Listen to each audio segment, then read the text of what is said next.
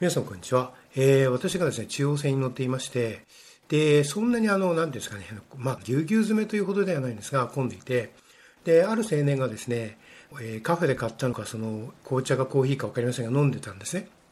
えー、でそれでその、まあ、彼が降りようとしたんですね。で降りる直前に何をしたかというとまだ残っているそのかなり中が残っているんですよ。残っているのを、えー、要は網棚っていうんですか上の棚のところに置いて出ようとしたんですね。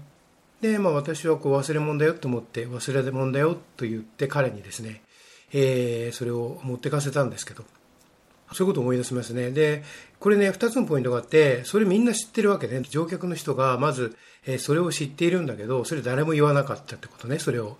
あの、私だけですね、そう言ったのね。私だけがそれを言ったってこと。それからもう一つは、その青年っていうのはそれなりの年なわけですよ。多分まあ二十歳ぐらいだと思いますね。それが予測をできない。例えばその棚の上にね、まあ、そのコーヒーなり紅茶なりを乗せて、えで、どうなるかっていう話ですよね。上にこぼれるでしょ？下の人がどれだけ迷惑するかっていうことですよね。ああ、そんなこともこの子は分からんのかなっていうことですよね。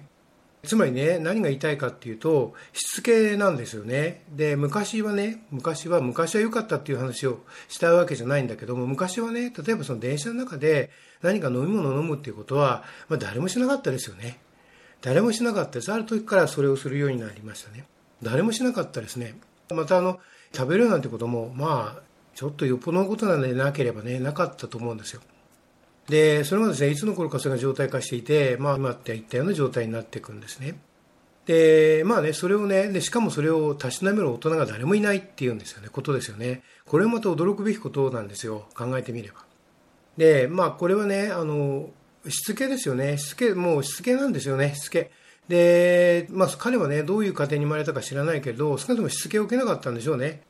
でね、しつけっていうと、最近は割と評判が悪いんですよ。その個性を尊重しなきゃいけないとかね。それから、えー、子育てで親は学ぶんだとかね、そういう話で、どうもそのしつけの大事さっていうのを書き消されるんだけども、えー、子供からね、学ぶっていう話は、あの、ちょっと今置いときますね。またちょっとそれの話が長いので、別枠で置きますが、あの、結論から言うとね、子供から学ぶんだから真剣に、あの、その機会を与えてくれてるんだから、真剣に叱らなきゃいけないんですね。子供がその叱るべきような状況を作っているんだから、それを叱らなくちゃいけないんですよ。全力でね。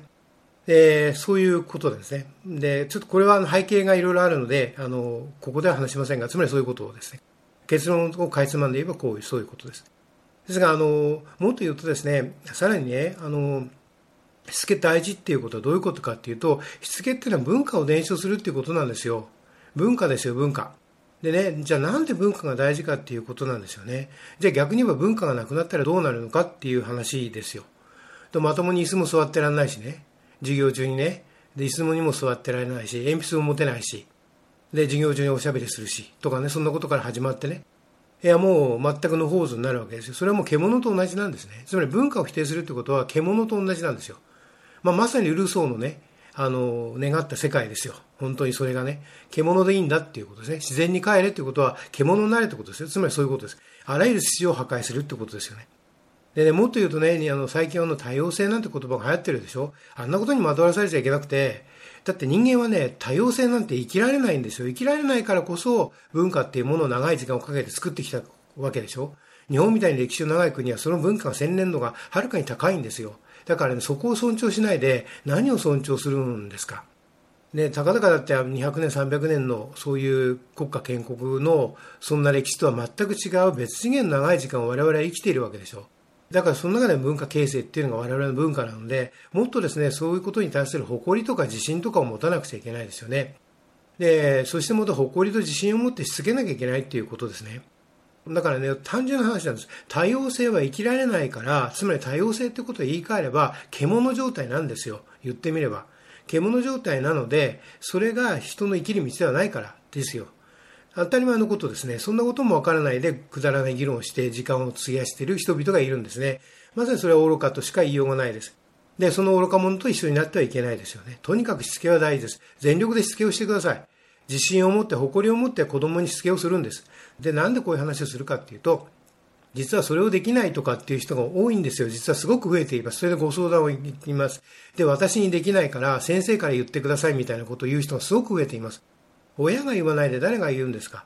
いや、もちろんね、あのうちの塾って多分、え日本一しつけに厳しい塾だと思うんだけれど、でも、あの、それ、やはりあの、なんていうんですかね、あの、親がしなきゃね、できないですよ。それはね。あくまでもそれの補助であって。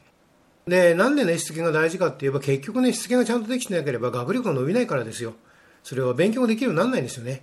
だからしつけが大事なんですよ。だって、決まりきったことをきちんとできるってことが勉強だからね、勉強するってことだし、その心理探求の、えー、基礎になってるわけだから、そのことができなければ、それはもう、えー、その入り口にすらいけないんですよね。だからしつけは大事なんです。でその子の人生を切り開いていく、その基礎であるわけですよ。だからそういう観点でもね、自信を持って、誇りを持って子供をしつけてほしいんです。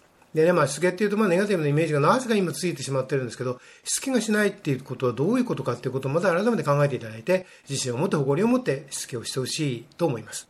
ありがとうございました。